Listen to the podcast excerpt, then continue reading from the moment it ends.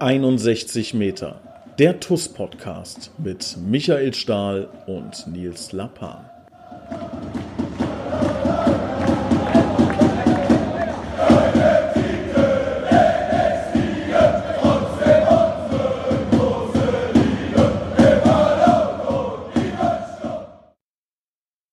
Und herzlich willkommen. Hier ist 61 Meter der TUS Koblenz Podcast. Ich begrüße heute Patrick Bade. Patrick, schön, dass du dabei bist. Hallo und herzlich willkommen. Ja, hallo Nils und hallo an alle Zuhörer. Patrick, wer dich nicht kennt, äh, aktuell U14-Trainer, ähm, warst äh, schon äh, vor ein paar Jahren lange Zeit bei der TuS aktiv, hast auch bei anderen Fußballvereinen gearbeitet und ähm, ja, nimmst jetzt noch zusätzlich eine weitere Rolle bei der TuS ein in der kommenden Saison und hoffentlich dann auch natürlich für längere Zeit. Ähm, da wollen wir mal gemeinsam so ein bisschen ähm, durchgehen durch äh, deine, deine letzten Jahre beziehungsweise deine Jahre im Fußball und da freue ich mich drauf und würde dich nochmal ganz kurz bitten, stell dich nochmal bitte ganz kurz vor, alles alles, was ich vergessen habe, bitte jetzt einmal raushauen. Ja, genau, da hast du ja schon einiges erwähnt. Also ja, Patrick Bade der Name, ich bin jetzt 42 Jahre alt und ja, ich bin gebürtiger Koblenzer, also waschechter, äh, waschechtes Schengelchen. Und ähm, ja, seit äh, Jugend schon mit der TUS auch verbunden. Das heißt, seit 1987, wenn ich nicht ganz irre, bin ich in den Verein eingetreten, damals als Bambini-Spieler und ähm, ja, hatte schon so früh den Kontakt zur TUS und ähm, ja, das hat mich dann auch nicht mehr losgelassen bis heute. Und ähm, ja, so kam es, dass ich dann als Spieler erstmal bis zur A-Jugend ähm, ja, in die TUS-Mannschaften durchlaufen habe. Und dann war ich leider nicht gut genug damals, äh, um in der ersten Mannschaft spielen zu können. Also musste ich mein Glück dann zwangsläufig woanders suchen und äh, bin dann damals äh, nach Metternich gewechselt als Spieler. Und ähm, ja, dann äh, bin ich dann irgendwann von der TUS, das war ein Zufall, damals hatte die Mannschaft äh, die, die zweite Liga, ähm, also die TUS hat in der zweiten Liga gespielt und dann hatten sie vier E-Jugendmannschaften und die haben dringend Trainer gesucht. Und ähm, so kam ich dann ähm, ja zur, quasi zur Trainerstelle. Ich war vorher kein Trainer, ich bin angesprochen worden vom damaligen Jugendleiter. Und äh, ja, waren vier Mannschaften da, die hatten vier Trainer gebraucht und ich war einer davon. Unter anderem auch äh, Wangi Nessos äh, war auch mit dabei. Und so kam ich dann quasi mit dem Trainerberuf in Kontakt, natürlich dann bei meinem Herzensverein TuS Koblenz, was mich natürlich umso mehr gefreut hat. Ähm, ja, danach dann ähm, ja, lange Jahre im, im, Verein geblieben, mehrere Mannschaften übernommen, von U10 angefangen damals, dann ging es immer ein bisschen höher, U11, dann habe ich eine U13 gemacht, U14, U15. Und ähm, ja, so bin ich dann im Trainerberuf letztendlich gelandet und habe da auch Feuer für gefangen. Jetzt ist es ja so, dass ähm, ganz viele ähm, so diese Trainerlaufbahn starten, um halt irgendwann zu sagen, nee, ich will auch dann in den, in den Herrenbereich äh, und will dann irgendwann eine, eine Herrenmannschaft übernehmen. Das hast du dann ja auch gemacht, diesen Schritt. Ähm, kannst du da nochmal erzählen, wie dann da der weitere Gang war? Genau, also wie gesagt, ich bin mit der Jugend gestartet und äh, das muss man auch äh, mögen irgendwo. Und äh, aber wie gesagt, ich habe dafür Feuer gefangen und habe mich dann auch als als Jugendtrainer gesehen wollte aber nicht äh, die Erfahrung missen, das auch mal im Seniorenbereich anzuwenden und weil man sich ja schon etwas anders verhalten muss als Trainer und anders arbeiten muss.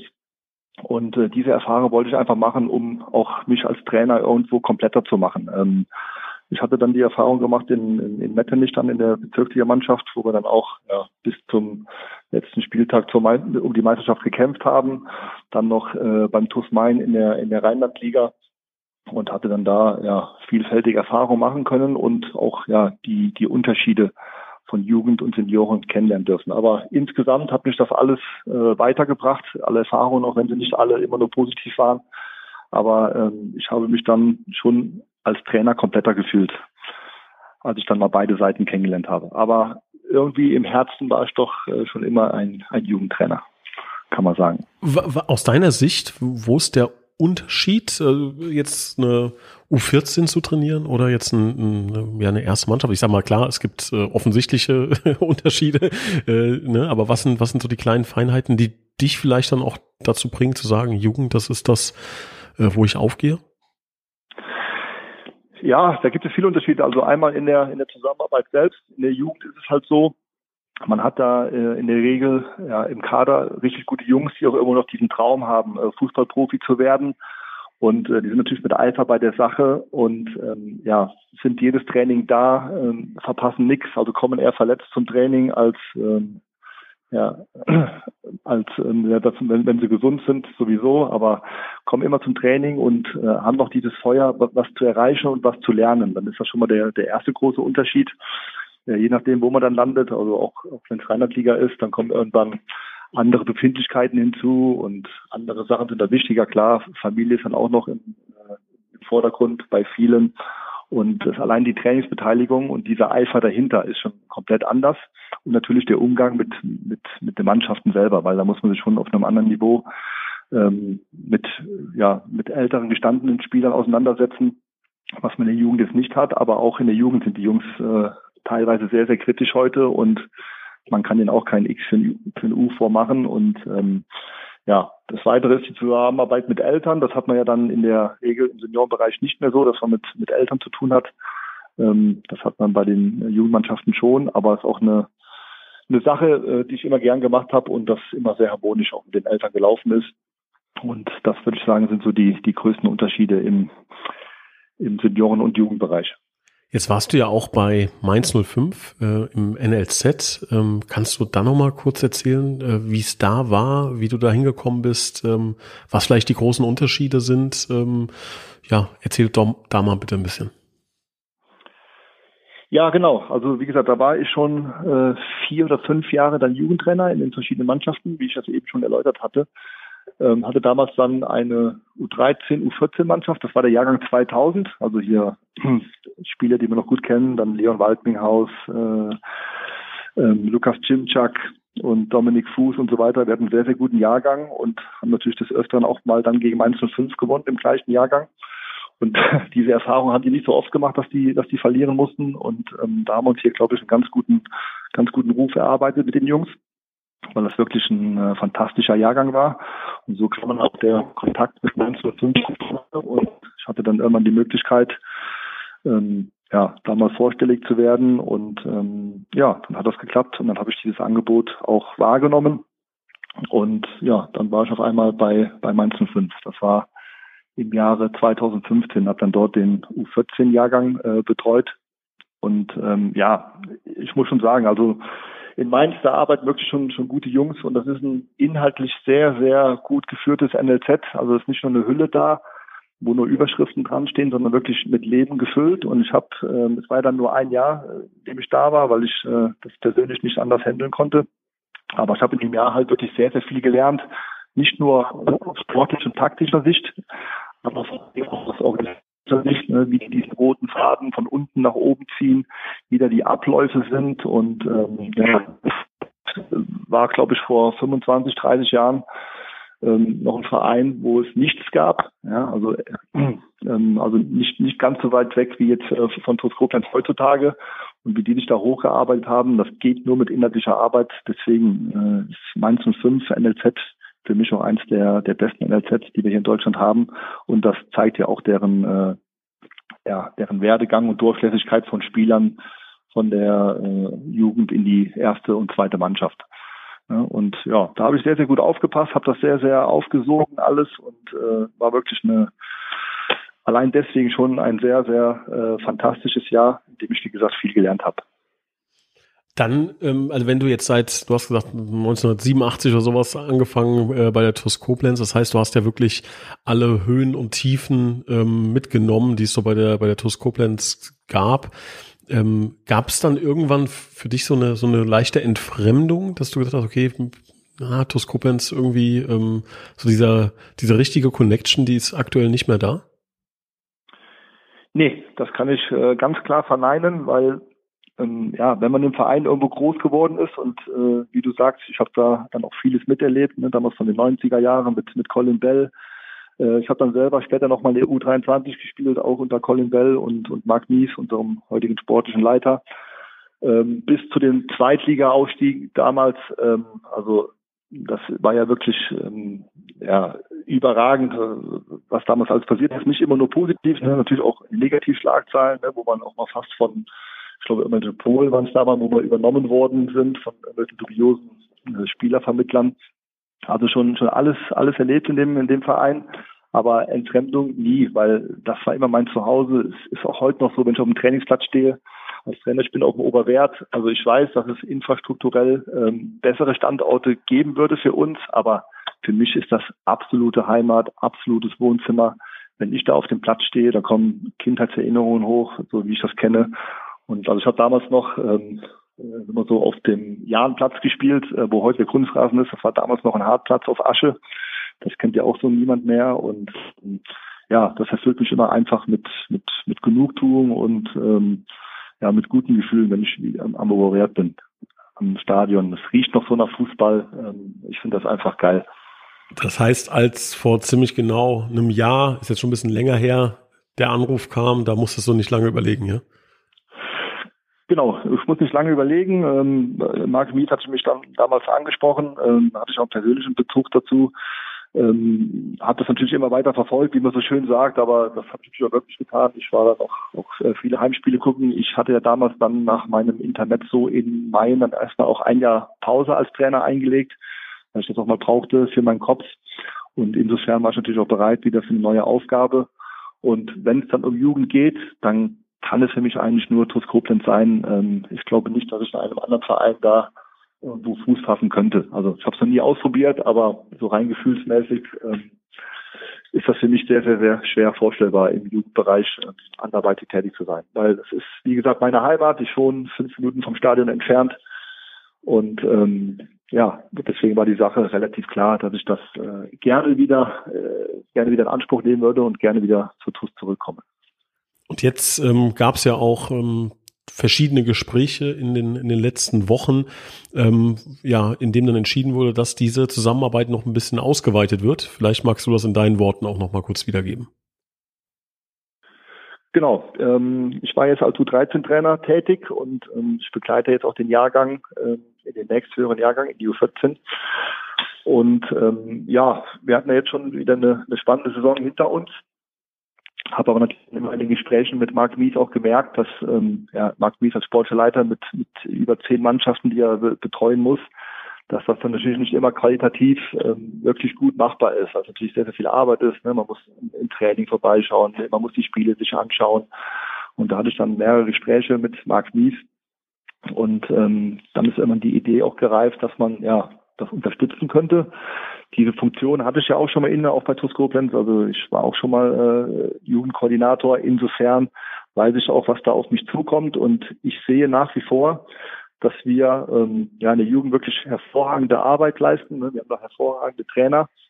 Aber man kann sich noch besser aufstellen, sowohl organisatorisch als auch sportlich. Und das wollen wir weiter vorantreiben. Und äh, da ist natürlich Manpower gefragt. Und so haben wir uns dann entschieden, dass ich das unterstütze äh, mit dem zusammen mit dem Marc Mies haben wir es aufgeteilt äh, in, in die Jahrgänge, bisschen Aufbau und, und Leistungsbereich. Und ja, wir sehen da noch viele, viele Felder, die wir positiv begleiten und besetzen können. Und ja, da wollen wir jetzt anfangen. Was wären dann so Aufgaben? Also welche Aufgaben wirst du dann übernehmen? Was ähm, ja, steht da so auf der Agenda und was ist dann so das, das finale Ziel? Kannst du uns das nochmal kurz erklären?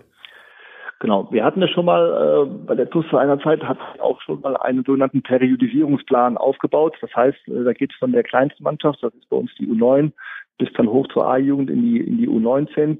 Äh, hatten wir schon mal ja, einen Periodisierungsplan aufgebaut mit äh, Ausbildungsschwerpunkten. Ne? Das ist natürlich, unten fängt das U9, die technischen Schwerpunkte, ähm, ja, sehr, sehr hoch einzuschätzen.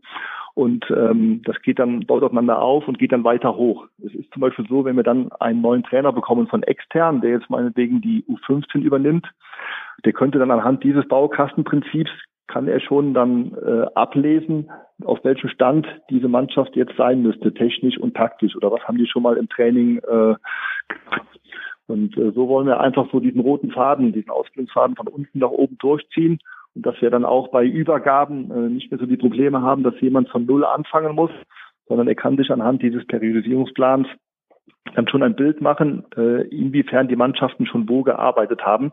Und der baut, wie gesagt, aufeinander auf. Und ähm, ja, das ist für alle vorteilhaft, weil aktuell ist es so, jeder Trainer ähm, der jetzt bei uns arbeitet, der ähm, ja, macht das so, wie er das irgendwo gerne möchte und das soll auch weiterhin so bleiben. Nur wir möchten natürlich eine bessere Überprüfbarkeit haben von Ausbildungsinhalten, wo wir denken, das ist wichtig. Und äh, das ist wie gesagt gerade dann bei Trainerübergaben oder wenn der neue Trainer den neuen Jahrgang empfängt sozusagen, dann weiß er schon, auf welchem Stand die irgendwo sein müssen. Und das ist einfach ein, ja, ein, ein weiterer Meilenstein für uns und eine weitere Professionalisierung ähm, hingehend, dahingehend, dass wir einfach Jungs an unsere erste Mannschaft heranführen wollen. Ist aber, also was ich mir immer so ein bisschen vorstelle, dass das, wenn man im, im unteren, im, im ja, Jugendbereich ganz unten ähm, arbeitet, dass man diese ganz großen Erfolge die sieht man ja wahrscheinlich erst zehn Jahre später, ne? Also du, wie du schon sagtest, so äh, Luki Simstark, Leon Waldminghaus, äh, Domme Fuß, das macht einen jetzt natürlich stolz wahrscheinlich, weil man sagt, okay, ich habe einen kleinen Teil vielleicht dazu beigetragen, dass die Jungs jetzt auf diesem Niveau sind, ne? Ähm, und wenn du jetzt irgendwie äh, in der U13 gerade bist und weißt, ähm, da muss ich aber zehn Jahre warten, bis ich, äh, bis ich wirklich sehe, hat das ähm, zumindest äh, sportlich maximalen Erfolg. Ähm, Gibt es da auch noch kleinere Dinge, die man da ähm, ja für sich als Erfolg rausziehen kann? Wie, wie würdest du das sehen? Genau, also das sind wirklich für mich die, die größten und schönsten Erfolge, wenn ich dann äh, die Jungs, die ich dann mal vor, vor zehn Jahren vielleicht äh, trainiert hatte, wie gesagt, ist halt dieser Paradejahrgang, äh, der 2000er Jahrgang, ist halt einfach schön, wenn man dann äh, ja eine Zeit lang später die Jungs dann im Stadion Oberwert für unsere erste Mannschaft auflaufen sieht. Ne? Das ist so ein, ja, so eine ganz große Genugtuung und äh, das ist es, warum er es endlich auch macht, weil ähm, klar, es gibt natürlich viele reiner Pokalsiege, Aufstiegsfeiern, Turniersiege, ne, wo man auch äh, sich gegen Bundesliga-Teams durchgesetzt hat, das bleibt auch in Erinnerung, aber grundsätzlich ist es der langfristige Erfolg, ja, und das ist für mich wenn wir Jungs in unsere eigene erste Mannschaft integriert haben und man denen dann äh, ja von außen zujubeln kann, wenn sie äh, für die erste Mannschaft ein Tor erzielt haben. Also das ist für mich so somit das Allerschönste und die größte Genugtuung, die ich mir eigentlich eigentlich vorstellen kann. Ähm, wie gesagt, alles andere sind äh, schöne Erfolge, die man mal äh, auch, die man nie vergisst, die man mit verschiedenen Mannschaften hatte. Aber wie gesagt, das Ziel muss es immer sein, äh, unsere Jungs in der in unserer ersten Mannschaft zu sehen und äh, die Jungs ja auch bei Laune zu bei TuS deswegen wollen wir uns professioneller aufstellen, einfach um es den Jungs natürlich schwerer zu machen. Weil wenn wir Talente haben, ist natürlich klar, dann haben wir viele NLZs um uns herum, die uns die Spieler dann auch auch abwerben logischerweise und äh, denen wollen wir es natürlich schwerer machen, dann uns zu verlassen, weil sie dann auch sehen, okay, auch auch bei TuS tut sich was und auch da wird gut gearbeitet und mit einem Plan in der Hinterhand und äh, ja, das freut einen wirklich am, am allermeisten. Wenn man die Jungs von U9 bis äh, quasi erste Mannschaft, da kann ich Marcel Wingender nennen, ja, den ich auch lange, lange Jahre begleitet habe. Das ist einfach eine Freude, den Jungen dann äh, spielen zu sehen auf mhm. Rasen. Ja, glaube ich. Also äh, geht ja nicht, geht nicht nur dir so, sondern ich glaube allen TUS-Fans geht dann das Herz auf, wenn man das, wenn man das sieht oder auch äh, so Spieler wie wie Marc Richter jetzt, ne, der gerade eine fantastische ähm, Saison auch nochmal bei Mainz in der Rückrunde gespielt hat und da, äh, so wie ich gehört habe, ich bin ein bisschen im Austausch mit ihm. Äh, das gleiche gilt übrigens für Felix Könighaus, äh, dass da wirklich schon äh, auch vielleicht Ambitionen nach oben ähm, sich jetzt äh, öffnen beziehungsweise da sind. Ähm, das ist dann schon sehr schön zu sehen, dass die Jungs lange Zeit die die TUS-Raute getragen haben haben. Ähm, ich habe in verschiedenen Berichten während der ähm, Corona-Pandemie gelesen, dass äh, gar nicht andere NLZs unser, unser größter äh, Gegner sein könnten, sondern ähm, ja wirklich die Pandemie dahingehend, dass viele sich so ein bisschen von dem Sport, von dem Vereinssport entfernen, vielleicht auch eher hin zum Bereich ähm, Fußball, aber auf der Konsole. Ähm, nimmst du das so wahr? Ähm, Gab es bei dir auch so Fälle in der Mannschaft oder was du so gehört hast in der in der Trainergruppe, ähm, dass so ein bisschen dieser dieser Kaltstart kompliziert war? Wie hast du das wahrgenommen? Ja, ich habe das so krass bei uns nicht wahrgenommen, weil ähm, also die Jungs, die jetzt bei uns spielen, die sind in der Regel, das sind Vollblutfußballer und äh, die kommen mit, ja, mit, mit Eifer äh, zu jedem Training. Ähm, es gibt natürlich auch ein paar, die dann wahrscheinlich im Breitensport eher angesiedelt sind, die dann das zum Anlass genommen haben, aufgrund der äh, Pandemie, das dann irgendwo sein zu lassen. Ne? Das ist bei uns jetzt weniger eingetroffen. Was man natürlich merkt, ist einfach dieser diesen Ausbildungsnachteil, den man hat, gerade dann, äh, wenn ich jetzt meine Jungs in der U13 beobachte, die sind dann jetzt die Junioren und das ist das goldene Lernalter, sagt man, also wo sie ganz, ganz viel mitnehmen. Und das fehlt denen dieses Jahr einfach. Ne? Das merkt man in der, in der Ausbildung. Und dafür können die Jungs ja nichts, weil es, es konnte ja nichts, nichts stattfinden damals. Aber das Jahr fehlt ihnen schon äh, in der Ausbildung sehr. Und äh, das, das nehme ich schon sehr wahr, dass das ähm, ja nicht gut war für, für deren Ausbildung. Und ähm, ja, deswegen sind wir da auch ein bisschen hinterher noch, das irgendwo auszumerzen. Aber ähm, ja, diese Pandemie hat die Jungs schon schon ein paar Körner und äh, ja, ein paar Fähigkeiten auch gekostet. Das kann man schon so sagen. Kannst du mal einen kurzen äh, Blick in die Zukunft werfen in der U13? Wie viel, wie viele Jungs haben wir da, die wir perspektivisch in der ersten Mannschaft sehen? Da kann ich schon mal ein bisschen, bisschen Budget zurückstellen, weißt du? ja, ähm, das ist ganz, ganz schwer und seriös, ganz schwer seriös zu beantworten, weil ähm, es kann noch sehr, sehr viel äh, kann, kann jetzt noch passieren. Ähm, also wir haben schon ein paar Jungs, denen man das heutzutage zutrauen können, aber wie gesagt, da ist eine eine ehrliche Prognose einfach äh, wäre auch nicht seriös, weil es können auch außerhalb des Fußballs noch so viele Faktoren eintreten, äh, die in anderen, eine andere Richtung das einschlagen lassen. Aber vom reinen Talent her gibt es jetzt schon zwei, drei, an die ich denke, die das äh, machen können, wenn sie sich weiterentwickeln und äh, weiter mit äh, ja mit Freude und mit mit mit Gas bei der Sache sind, dann äh, denke ich mal hätten wir an vielen Spielern auch Freude.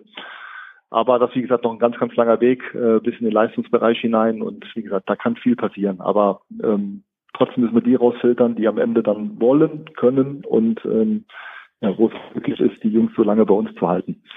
Was auch nicht immer einfach ist. Gab es mal diesen Moment, wo du dich heftig getäuscht hast? Also so dieses klassische, was jeder glaube ich schon mal durchgeklickt hat, gibt diese Bildergalerie, diese Spieler wären fast da gelandet und keine Ahnung, Ronaldo äh, ist im Stuttgart, VfB Stuttgart Probetraining durchgefallen, Alexander Chlepp, glaube ich, damals bei 68 München, äh, irgendeiner war doch bei Bremen, wer war das denn? Rivaldo oder sowas, kam da nicht zu Bremen, irgendwie sowas. Ähm, Gab das mal bei dir auch, dass du einen hattest bei dir in der Mannschaft, von dem du gesagt hast, um Gottes Willen, das reicht niemals und dann kam raus, es war Marco Reus, irgendwie sowas. Äh, nee, fällt mir jetzt so, so ad hoc nicht, nicht wirklich jemand ein. Ähm, ist gut. Nee, kann, kann, kann ich jetzt, das kann ich jetzt, kann ich jetzt nicht sagen. Also dann hätten wir auch schlechte Arbeit gemacht irgendwo, aber äh, ich würde es auch zugeben, wenn, wenn es so wäre. Klar, es, es gibt diese Spieler, ähm, die, ja, die man vielleicht die unterm Radar gelaufen sind eine Zeit lang und, äh, aber in der heutigen Zeit mit diesen Stützpunkten und diesem engmaschigen Netz, was da gespannt wird, ähm, also fallen diese Talente auch, auch nicht mehr durch eigentlich. Ne? Da gibt's, also ich glaube, der letzte war so ein bisschen Miroslav Klose, äh, dem er das so nicht zutrauen konnte, diesen Weg, weil er ja ähm, ja dann noch irgendwo dann der Pfalz äh, fest saß, wenn die anderen schon in Bundesligamannschaften gespielt haben. Ähm, aber das passiert heute eigentlich so nicht mehr. Und ähm, mir fällt jetzt auch gerade persönlich keiner ein, der ähm, diesen Weg jetzt eingeschlagen hätte. Ja. Jonas Hector war, glaube ich, auch so einer, ne? Der hat, glaube ich, auch noch. Jonas Hector war jemand, genau, ja, in äh, wo in Saarland hat er gespielt, ne? In Neunkirchen, genau. glaube ich, war es. Ja, ja. Richtig, ja. Aber das passiert, wie gesagt, in dem engmaschigen Netz, was heute da herrscht, äh, mit den Stützpunkten und Rein- und Auswahl und Auswahlmannschaften, ähm, kommt so gut wie nicht mehr vor. Auersmacher hat er, glaube ich, gespielt, fällt mir gerade ein. Die sind doch jetzt, äh, die gehen doch jetzt ja, hoch, ne? SV Auersmacher, ja, richtig. Ja. Kommt, kommen ja, die nicht jetzt zu uns? Ich meine, die kommen jetzt zu uns in die Liga, oder? Sage ich jetzt kompletten Quatsch. Ich hoffe nicht. Ähm, äh, ist jetzt gut möglich, aber ich will mich da jetzt nicht äh, festlegen, wie da jetzt die, äh, wie die Grenzen da gezogen werden. Aber äh, die waren schon mal in einer in einer Oberliga Südwest mit dabei. Daran kann ich mich erinnern. Ja. ja, wir machen das jetzt einfach. Wir bitten lieber um Entschuldigung, als jetzt hier äh, sich nicht knallhart festzulegen. Auersmacher kommt zu uns in die Liga. Wenn nicht, muss ich das nächste Woche muss ich das nächste Woche korrigieren. Unterschätze nicht die Reichweite des Podcasts. Ja, ja also war auch ja. Auersmacher hat man vielleicht hört man vielleicht ganz gut zu. Wie immer alle Angaben ohne Gewehr. Ähm, Patrick, was ist denn dein dein persönliches Ziel? Jetzt bist du 42, das ist im Fußballtrainer-Business noch blutjung. Ähm, wenn du jetzt, wenn wir jetzt in zehn Jahren die nächste Folge aufnehmen, wo, wie kündige ich dich an? Hier ist Patrick Bade, der Punkt, Punkt, Punkt. Ja, der Trainer, der weiterhin äh, für die TUS, für die TUS zuständig ist. Ähm, also es ist ja so, dass ich jetzt keine Bestrebungen habe, jetzt den Profibereich kommen. Das ist natürlich äh, ja, allein von den Trainerscheinen schon mittlerweile fast fast unmöglich, das zu schaffen. Ne? Da wurden ja auch ähm, ja, jetzt äh, neue Hürden äh, dargelegt.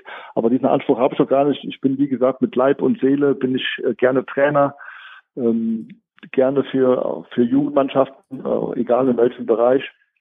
Und ich hoffe dann, und solange ich da dafür brenne irgendwo, hoffe ich natürlich, dass es dann auch äh, am Oberwert ist, weil nochmal, es ist einfach so, dass ich mir im Jugendbereich äh, kaum einen anderen Verein vorstellen kann, obwohl ich weiß auch, dass in, in Eisbachtal, Würges, äh, Mülheim und so auch gut gearbeitet wird. Ne, aber es ist halt nicht meine Heimat und ähm, da bin ich doch schon schon sehr, sehr festgelegt. Aber wie gesagt, man soll nie, nie sagen, aber grundsätzlich äh, wünsche ich mir doch, dass ich äh, der TUS dann immer noch erhalten geblieben bin, egal in, in welcher Funktion. Und äh, solange ich das Feuer in mir habe als als Trainer oder als äh, ja auch äh, Koordinator, ähm, will ich das auch ähm, gerne weiterhin machen. Das hört sich doch nach einem Plan an. Gleich hören wir noch deinen Bitburger Toast-Moment der Woche. Vorher bedanke ich mich bei allen MCMXI-Unterstützern. Das sind Silke und Wolfgang Scheak, Sabine Feitz, Jutta Lindner, Sandra Westkamp, Mario Krechel, Annelenja Krei, Michael Feltens, Alexander Reichert, Gerhard Schneiders, Bernhard Vetter, Markus Hennig. Wir bedanken uns bei Andreas Sander, Uwe und Barbara Hampel, Tobias Nanika Henken, Alexander Roos, Jonas Müller.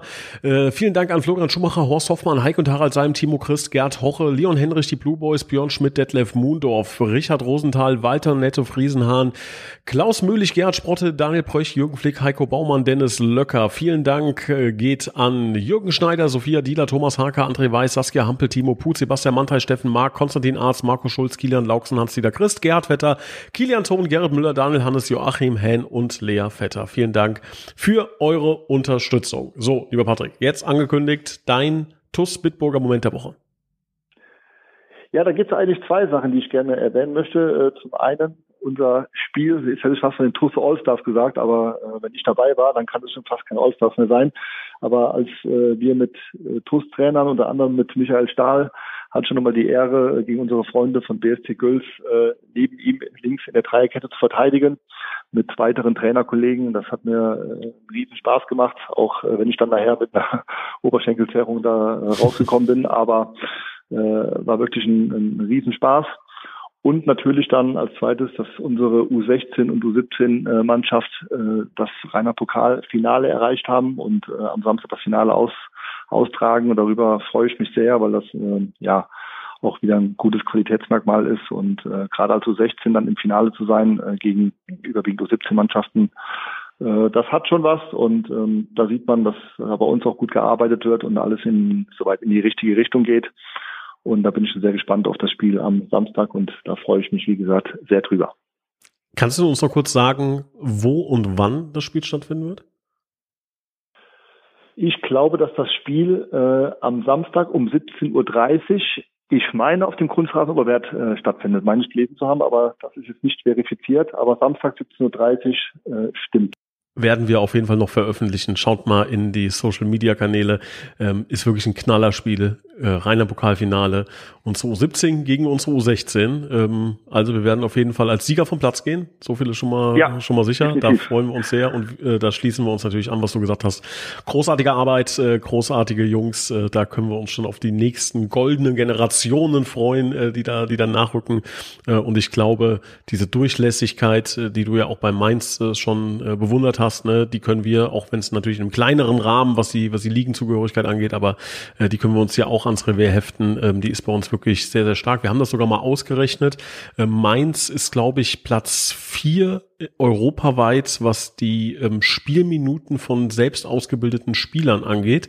Ähm, und wir haben sogar noch eine höhere Quote als Mainz. Jetzt kommen wir natürlich nicht in diese Wertung, aber angenommen, wir wären Profiverein, dann wären wir mit dem Wert, den wir äh, haben, was die Durchlässigkeit angeht, Platz zwei in Europa.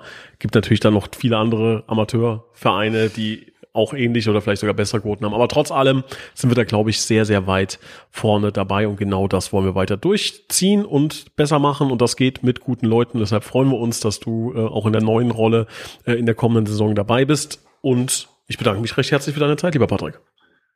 Ja, sehr, sehr gerne. Äh, vielen Dank auch nochmal. Ich möchte auch nicht unerwähnt lassen am Schluss, dass auch äh, meine U13-Jungs am Samstag das Pokalfinalturnier spielen. Das geht äh, quasi mit über mehrere Mannschaften. Und auch da haben wir die Chance, ähm, ja, reiner Pokalsieger zu werden. Das findet dann äh, samstags ab 12 Uhr statt. Also könnte man vorher noch in Andernach äh, vorbeifahren, bevor man dann zum Oberwert äh, zum U16 und 17 Finale fährt. Äh, das wollte ich nicht unerwähnt lassen. Das ist ein sehr guter Hinweis. Heißt, äh, bitte zu Hause Bescheid sagen, liebe Hörer, Samstag ist leider verplant, Flohmarkttermin muss ausfallen oder was ihr samstags vorhabt. Da geht's zuerst zur U13 und dann zum Rainer Pokalfinale U16, U17. Vielen Dank und wir hören uns nächste Woche wieder und Patrick, wir sehen uns demnächst wieder auf dem Oberwert. Ich freue mich drauf. Alles klar, vielen Dank, ich auch. Danke, mach's gut. Ciao. Tschüss.